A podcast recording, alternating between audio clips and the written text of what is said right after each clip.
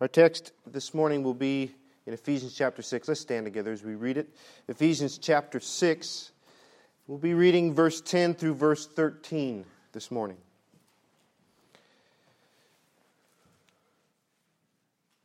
It's wonderful how the Lord works.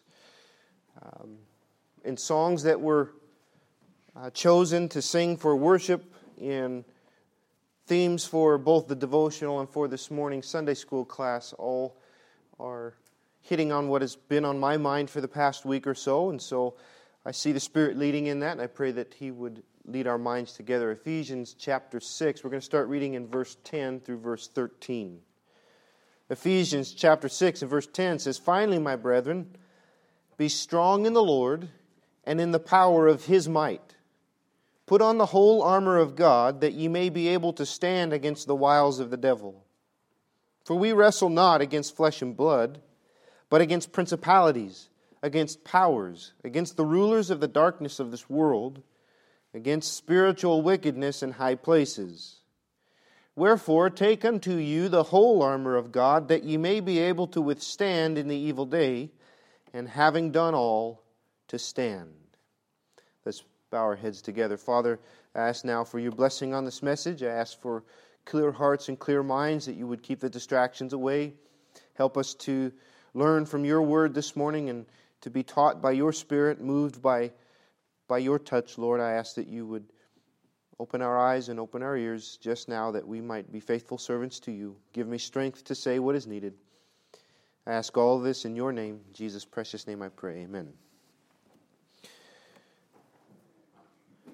I've started many sermons over the past years. Um, with the phrase, this, we live in a crazy world, or we live in a strange world.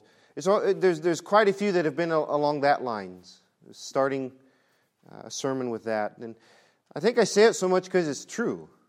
The world is strange.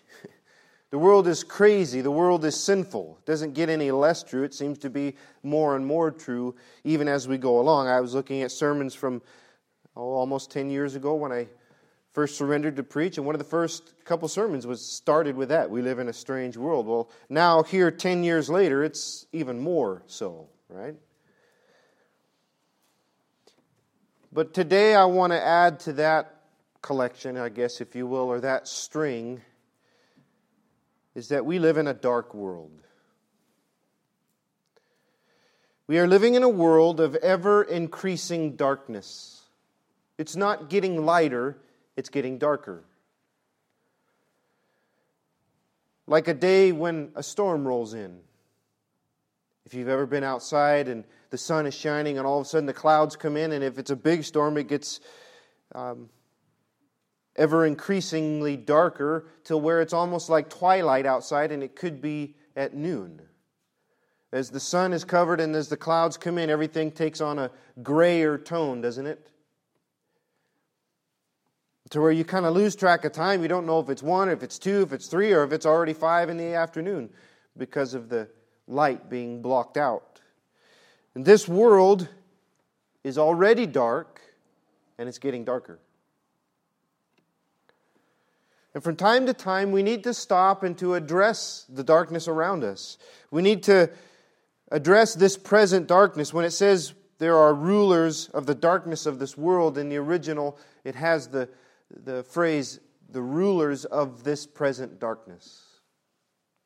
And it's important that we, we stop and we at least address what's going on because it helps to give us um, a, a foundation, it helps to give a tone to the instruction that we receive. We've been talking about for the past few months um, in the book of Romans about walking in the Spirit and not walking in the flesh, how the call is to, to reckon ourselves alive to Christ and dead unto sin, there's a reason why that must happen.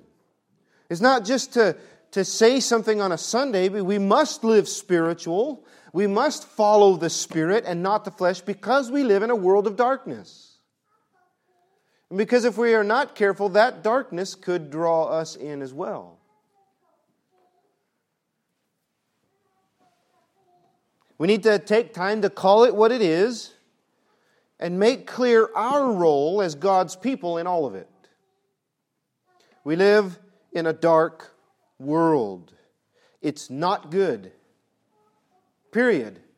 It's not good. Well, you know, I, I, don't, are you sure, Pastor? I mean, come on, my, my life's pretty good.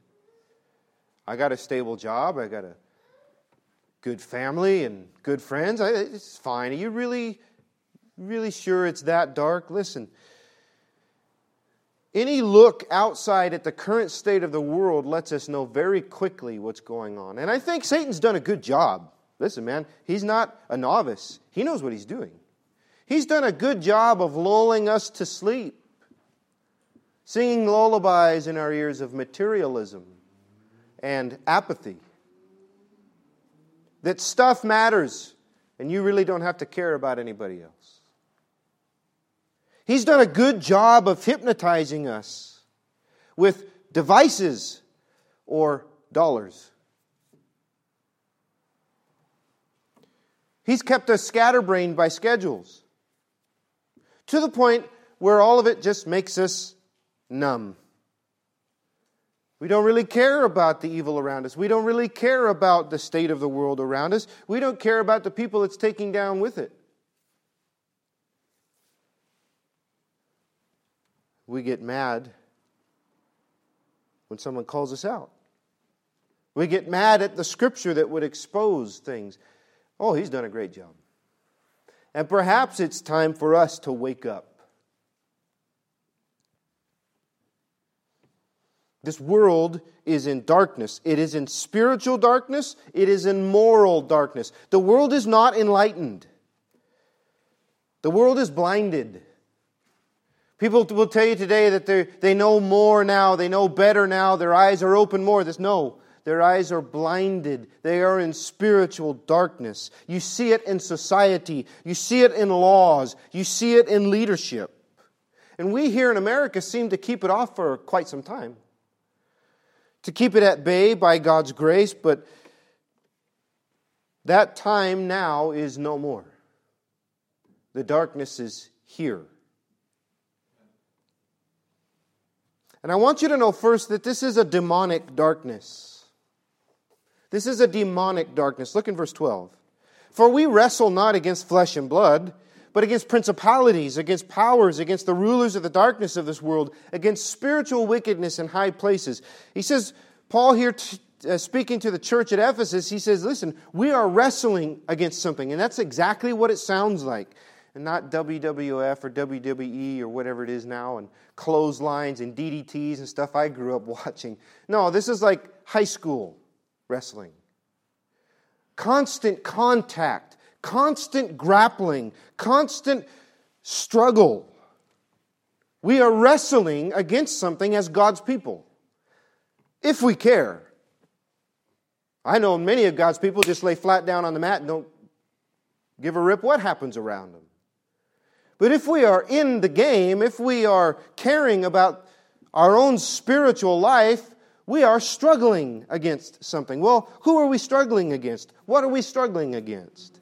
What does he say? We wrestle not against flesh and blood. It's not people necessarily. We have a tendency to single them out, right? There's some on TV or some in Washington or maybe even some in your own job. I don't know. That we single out and say they are evil. And sometimes we want to battle against a person. We need to understand it's not necessarily the person. There could be something behind the person. You understand? We don't wrestle against flesh and blood, we wrestle against more than that. And these words he lists here principalities, powers, rulers of the darkness, all of that that's speaking of demonic powers, satanic forces, Satan's influence in this world. Listen, demons and fallen angels and evil spirits, whatever you want to call them, they are very much real and very much active in the world around us. Doesn't the Bible tell us that there are things that we term guardian angels?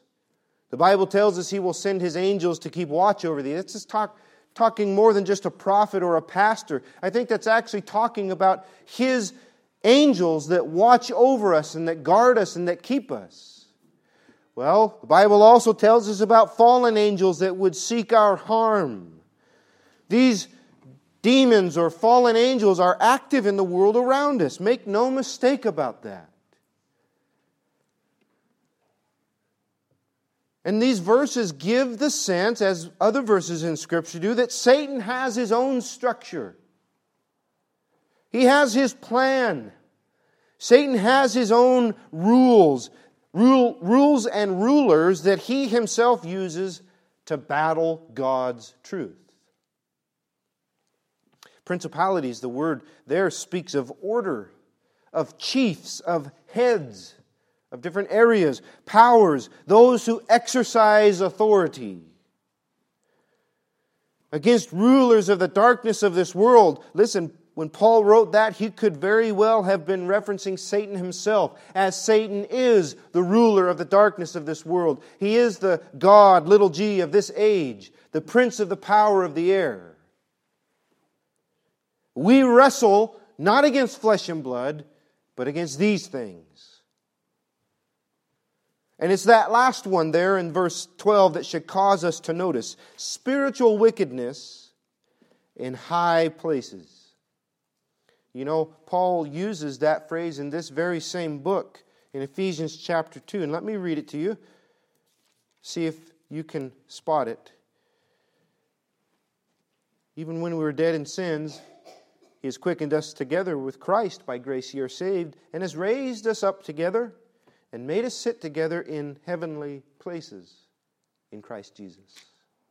It's the same word, it's the same phrase. And Paul uses it in the beginning to speak of the church. He has caused us to be born again and has seated us in heavenly places. I believe that talks about the body of Christ here, his church.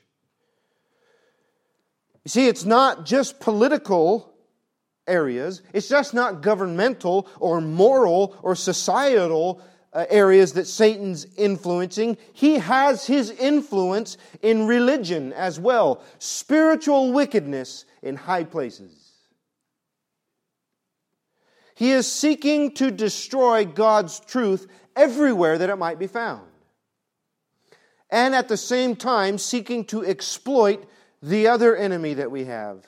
We'll talk about that later, but that's our own sin too. Listen, Satan is not to blame in everything. We have our own sin that's just as bad and gets us into trouble every time. And Satan is seeking to use that within ourselves. We are wrestling against that. And let me make clear this morning the attack is now in full swing. It's been building for some time, I think. Here, there have been uh, skirmishes here and there, little battles here and there over time, heated pockets of battle that flared up. I'm thinking of evolution when it, uh, well, it's kind of always been a, an ongoing battle. I'm thinking of the inerrancy of Scripture, oh, about five or ten years ago. That was a big debate that was out there, or the virgin birth of Christ, or different things that, that could come up along the way. But let me make clear this morning we are right in the middle of all out war. There's no more little battles. This is a war. It's going on around us. You cannot escape it. You cannot get away from it. It is everywhere. The world is in darkness, and this wrestling now has gone straight to fighting. There will be no truces, there will be no treaties. There is a full scale attack on biblical truth, and it is in full swing. It is a battle of good versus evil, of truth versus lie. On the side of good, God's people. And I say that specifically. God's people. Not just people who look like God's people, God's people. We are called to do some things, which we have failed miserably. You know what an excuse is? A skin of a reason stuffed with a lie. I love that. I love that definition. We have a lot of excuses where we have failed to take our place on the front lines of this battle. On the side of good is God's people, His word, His truth. On the side of evil, Satan and his demons. I don't say the world I'll say it now and I'll say it again later. Listen, the world is blinded by Satan. They don't know any better. They don't know any better. They are blinded to the truth. And his attack is very organized. It's not in any way haphazard or off the cuff. It's specific, it's pointed, it's intentional, and it's aimed at the very foundation of all truth. He is coming and attacking the Bible. Bit by bit, brick by brick, he is trying to take that foundation away from all of society. And I want you to notice this morning some of the areas he is attacking that we are living in right here and right now. This is not your father's battle. This is not your kid's battle. It's yours. It's mine. And it's time to wake up and take up arms against this. Genesis 1 1. Turn there.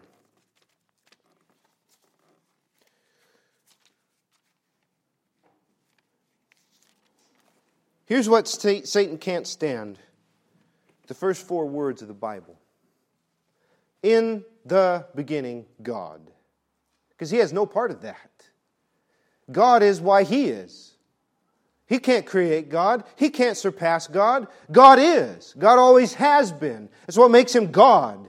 And the Bible, to anyone, anywhere, across all time, who will ever open it to page one, will be assured of that by reading the first four words. In the beginning, God. God was there before the beginning. And because of him, all things are created. What does it say in Genesis 1 1? In the beginning, God created the heaven and the earth. Plain, simple, easy to understand. My kids have understood that from the time that they could speak We've grown up with that truth. No, it is knowable, it is understandable that God made everything. And what has the attack been? To deny the Creator. Evolution points directly at that. See, if you can deny a Creator, then you can deny accountability to anybody. If we have just all evolved, then I don't have to answer to whoever this God is. Darwin made this clear in his own writings, in his own musings on it, and it's just snowballed from there. Elaborate claims, very elaborate claims have been made about how everything came from nothing. There is no concrete theory, I guess that's an oxymoron, but there is no hard and fast theory about the Big Bang. Nobody can agree on that. Oh, it just happened. Well, what was there before? Something small. Well, what, what, what, what made something small? Well, we don't know. What do, you, what do you mean? You call yourself a scientist. You've got letters after your name. You can't explain something that you say everything came from? I can explain it. In the beginning, God created the heaven and the earth. And it takes less faith for me to believe what the scripture says than to believe some of these crazy theories that they come up with about a fish getting hit by a ray of sunlight and growing a pimple which became an eye. Really? Or a dinosaur laid an egg that became a frog. These are sci- scientific people with big brains and degrees say this. What? It takes more faith to believe that. And by the way, there's not an evolution fact, it's still an evolution theory. Hasn't anybody woke up to that yet? I don't call mine a theory, it's creation. and the Bible tells me so from the beginning, but Satan can't stand that. So there is an attack against that. To deny the Creator, to deny this very foundation. And evolution flies in the face of verse 26. What does it say in 126? And God said, Let us make man in our image and after our likeness, and let them have dominion over the fish of the sea, over the fowl of the air, over the cattle, over all the earth, and over every creeping thing that creepeth upon the earth. Here's what evolution and science today would have you to believe. You are only barely higher than the animal kingdom, and that only by chance. It is what their main tenet of the theory of evolution is chance. You understand that? You're an accident. Humanity is an accident. We barely got above the monkeys because, well, I don't know, chance. You're simply just a more intelligent animal. That's all you are.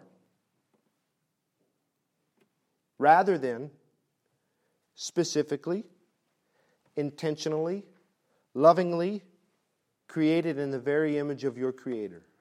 And God said, Let us make man in our image, after our likeness, and let us set him in a place that has dominion. Creation values humanity as it is a loving creation of God, given purpose, lovingly designed, not an accident.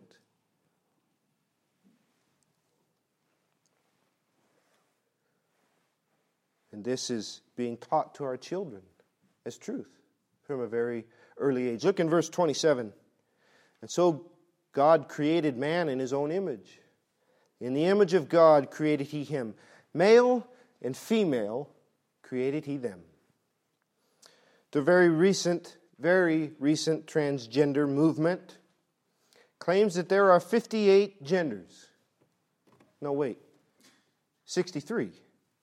No, wait. It's over 100. You see, no one seems to know. I've even heard 1,200. No one seems to know. It's not that hard. I'm, I'm, I, maybe I'm just a foolish, dumb preacher, but it's not that hard. You're either one of two. either male or you're female, boy or girl.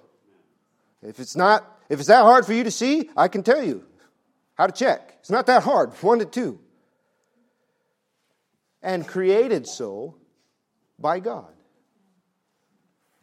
In the beginning, God created them male and female. Now, there might be some confusion because of sin. Sin is messed up. I'm not going to say that sin cannot have its effects. There can be some willing choices because of wanting to live a certain way. But in the end, scientifically provable, there's only one of two. And they would teach my children different. They would allow someone to come in the bathroom around my daughter. It's different. This world is dark. This world is dark. And too long we've sat quiet to say, no, that is not what the Bible says. No, that is not true. And no, you will not do this. Look in Genesis chapter 2 and verse 21. And the Lord caused a deep sleep to fall upon Adam, and he slept and took one of his ribs and closed up the flesh instead thereof. And the rib the Lord God had taken from the man, he made a woman and brought her unto the man. Oh, that's a beautiful scene right there. He brought her to the man, and Adam said, This is now bone of my bones and flesh of my flesh. She shall be called woman because she was taken out of man. Therefore shall a man leave his father and his mother and shall cleave unto his wife, and they shall be one flesh. This is the beautiful divine sanctity of marriage. There in the garden, pre sin, pre fall, designed by God, joined by God, one man and one woman to live together for life, joined spiritually, joined physically. This is a battle that's been raging for a very long time. Marriage has long been under attack. Think of it. Divorce. We're to the point now where divorce eclipses successful marriages. More people will get divorced than they will stay together.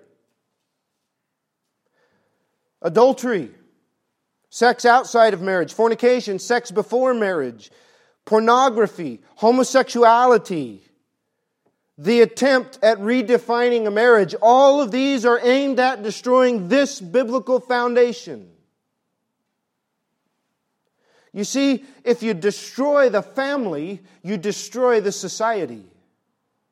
Why do you think crime rate is high? Why do you think families continually to perpetually fail? Is because of the attack on this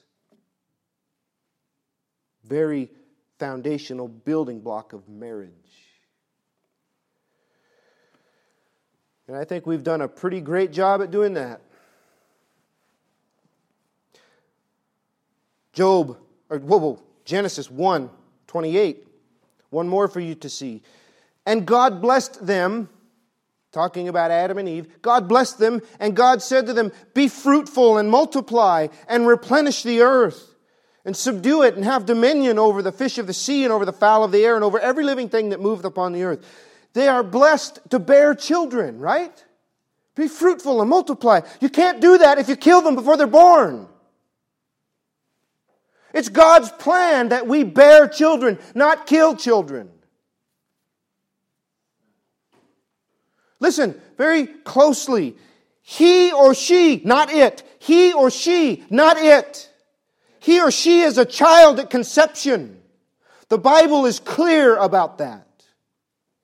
From the very earliest book written, Genesis isn't the first book written, it's Job. Job is written probably about the time, oh, I'm saying Genesis 11, Genesis 12, like right after maybe the Tower of Babel. Very soon after the flood, okay? Job lives in that time period. At that time in history, very early on in history, he understands some things evidently that our society has forgotten. Listen what he says. The, thine hands, thine hands have made me and fashioned me together round about. In 31 and 15, he says, Did he, did not he that made me in the womb make him? Did not one fashion us in the womb? You understand that? He understands every child is a creation of God at conception. And throughout Scripture, it's clear. It's in Isaiah, it's in Jeremiah, it's in David, writes in Psalms in 139, I am fearfully and wonderfully made. You've heard that, haven't you? He's talking about in the womb. Jeremiah says, It was you who knew me, you who formed me. All the world comes up with terms. Terms like fetus or matter or viable. He or she is a child and to terminate his or her life demands the same term used for terminating any other human's life murder. Abortion is murder. It is infanticide, killing an infant. And the vast majority of these murders are not committed because of extenuating circumstances that they, they want to put out there, it's committed for one reason selfishness. I had sex and I don't want to have a child. I don't want to spend the money. I don't want to get caught. I don't want to have to do this. I don't want to have to fill in the blank. It's about the person, not the child. Perhaps if people would control their bodies a little bit more, they wouldn't have to worry about killing babies. But the world says it's okay and it's a right, and we've been silent too long. Millions, if not billions, of little babies that have gone into the presence of God at the hands of their own mothers. Oh, heaven's filled with them. And He welcomes each one with open arms and a, a love that only God can give. But what have we done? How have we stayed so silent? All of these foundations are under attack. That's the day that we live in. And for me to stand here and say the things that I've just said makes me evil to the world. But it's biblical truth that's there from page one. It says these things from page one. And yet, they've been under attack.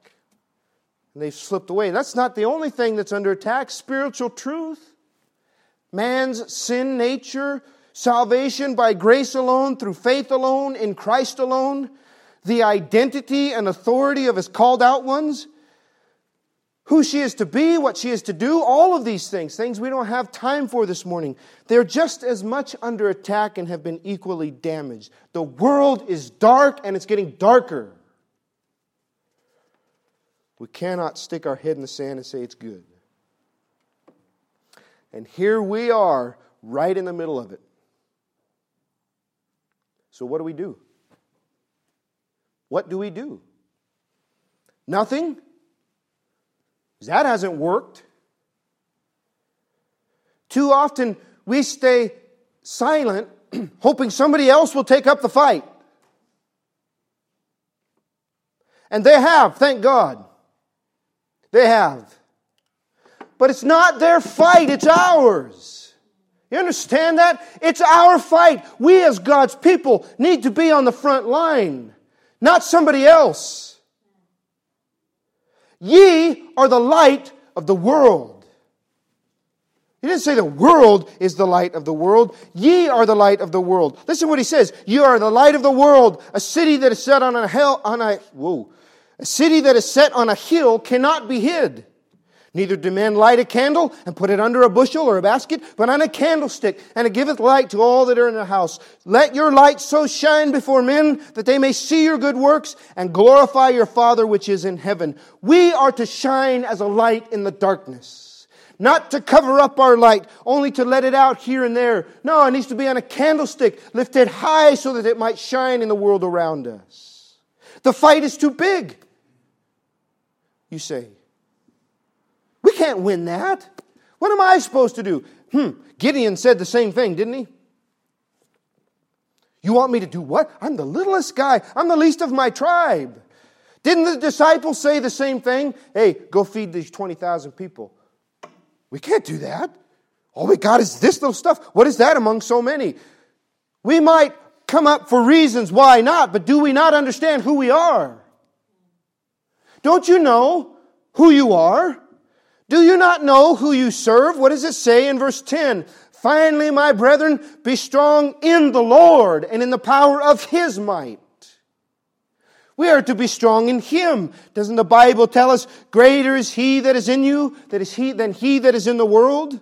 And He says in Ephesians, and listen to this, that you may know the exceeding greatness of His power toward us who believe according to the working of his mighty power, which he wrought in Christ when he raised him from the dead and set him at his own right hand. Listen to what Paul says far above all principality, all power, all might and dominion, and every name that is named, not only in this world, but also in that which is to come. And he hath put all things under his feet and caused him to be the head over all things to the church Christ already stands in victory over anything that would oppose us. You understand that? Oh, we wrestle against principalities, against powers, against rulers, but Christ already stands far above all of that. To the church. We are not powerless. We stand in His power. Do we understand that? Or do we think God can't win? Do we think God's already lost? you think any of this is a problem for God? He spoke all things into existence. Oh, there's movies going around where people have to snap. God doesn't.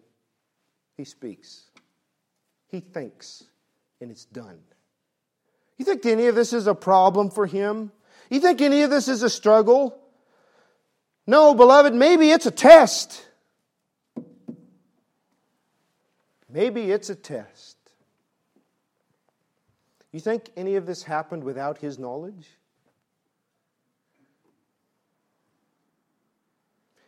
He spoke everything to existence. He holds all things together. Satan has to get permission from him to do anything.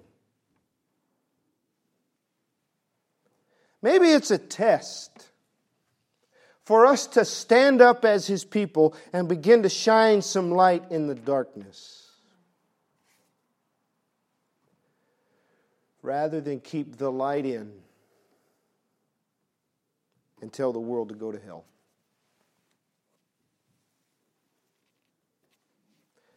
Because, quite frankly, that's what we've done. We need to shine a little brighter. Maybe it's time we wake up a little bit.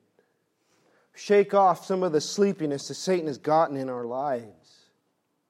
There is more. There is so much more to this than just this. There are people dying and going to hell. There are people walking in exact opposition to the scriptures and bringing people down with them. it's time maybe we stand up. Two ways this morning that we could do that. If you have turned from Ephesians 6, maybe you'd like to go back there. Look at the instruction. He says, number one, stand. Put on the whole armor of God that ye may be able to stand against the wiles of the devil. Verse 13, wherefore take unto you the whole armor of God that ye may be able to withstand in the evil day, and having done all, to stand. We stand. We stand in His truth. We stand in His righteousness, His gospel, His faith, His salvation, His word, these things that make up the armor of God. We stand on the true principles of the truth and we do not move. We don't move. We don't concede. It doesn't matter what this world may say. It doesn't matter if they legally, according to their little laws, redefine marriage or gender or abortion or salvation or baptism or the church. It doesn't matter. We stand on what the scripture says and we do not move from that. We stand on, thus saith the Lord, and we change it for no one because it's His word.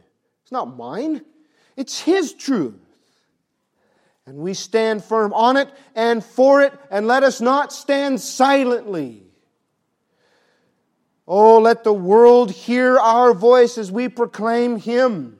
Let the world see His light through us as we stand in His power. You can't do it, He can through you.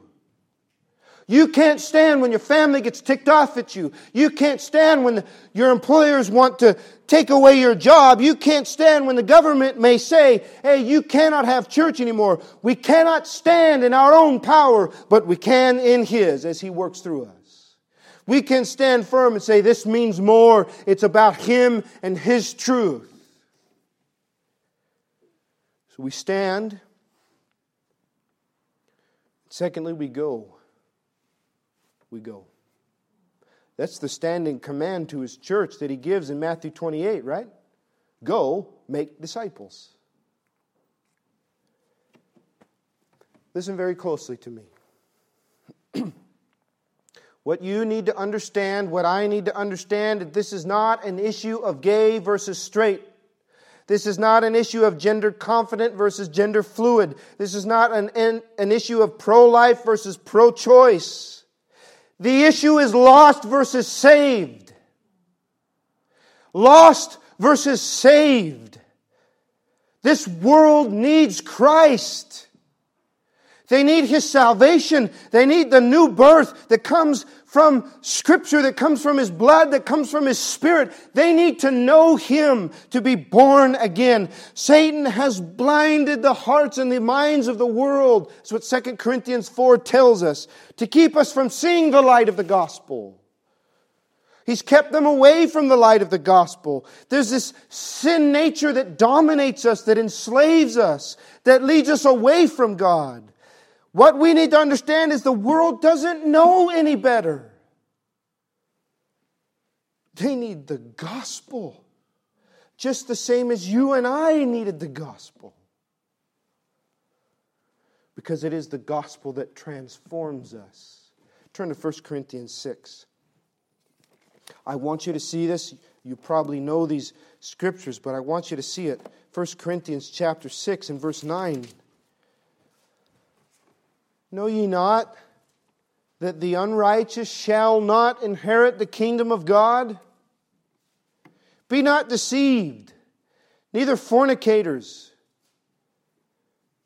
those who practice sex outside of marriage, neither fornicators, nor idolaters, nor adulterers, nor effeminate, nor abusers of themselves with mankind, that's homosexuality, nor thieves, nor covetous, nor drunkards, nor revilers nor extortioner shall inherit the kingdom of God.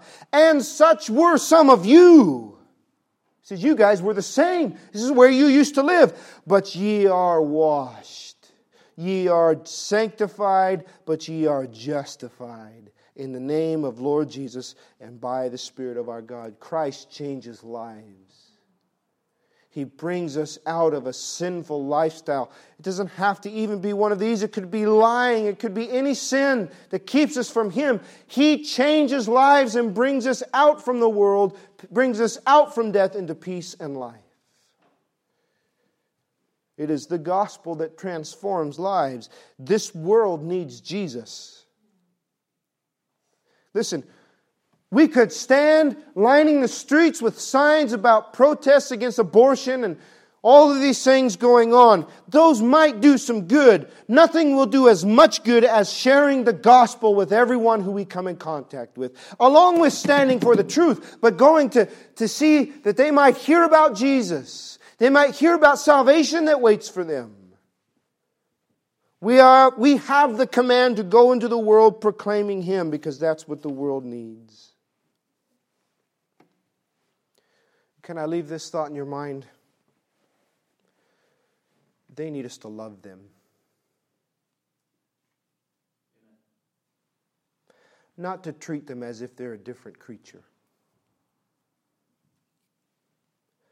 not to hold them at arm's length, get all weird and quiet. That's a shame. No. They are a loved, precious creation of God, made in His image, precious to God, in need of redemption. Just the same as you and I. And that redemption God in love has provided for them. What this world needs is to hear and to see and to feel the love of Christ in and through us. Standing firm for Scripture, standing firm for truth, yes, but doing it in love, reaching out in love. Even if they reject, and yes, even if they may scream in our face, we still love because God loves. Too often, when it comes to things like this, we're passive. We'll witness or we'll try to shine if somebody comes to me. I'm not going out there. Don't you, have you met these people? Don't you know what they talk? Don't you know what they do? I'm not going out there. Whoa, hold on a second. When has witnessing been on our terms? When has witnessing been the easy route? Did Jesus say, stay right here and uh, I'll bring people to you? He says, go! Get out, go! In fact, angels have to come along. Hey, guys, why are you staring up into heaven? There's a job to do. Get going like he told you to do.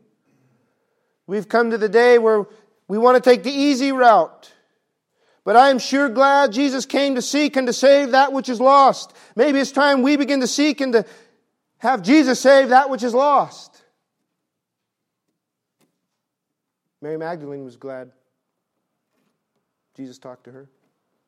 woman at the well was glad Jesus talked to her. Matthew the tax collector, Simon the zealot, Paul the murderer, Saul of Tarsus. Some pretty shady people we might just walk by today. Legion. Maybe it's time we begin seeking some people. Maybe we ought to stop being armchair quarterbacks, griping about the state of the world and telling how we could solve everything. Maybe it's time we wake up, get on our knees first for a tender heart for the ones around us, a broken heart for the broken around us. And then go get up and go into the darkness shining the light of Christ. God still saves. He's not dead. He's not off the job. God still saves sinners who are lost. The blood of Christ is still effective and it will be forever. He still changes lives. He changed yours, didn't he? Changed yours. And maybe we see more lives changed if we more, we're more diligent to seek them out. And that starts with me. That starts with you. So the question is will we? Will we stand? Yeah, it's dark. It's not good. It's not easy, but I tell you what, light always pierces darkness.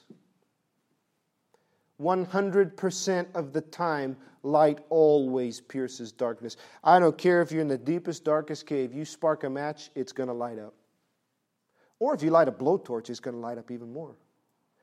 Which one are you in the world? Well, that's going to be up to you. You can be a match, I'd rather be a blowtorch shining the light of the gospel everywhere. I want no one to be under any false impressions what I believe about the Bible, who Jesus is, and what Jesus can do for them. Whether we do that or not, that's up to us. But I'll tell you right now, the light will always pierce the darkness. Some may run, some may reject, and some may be saved.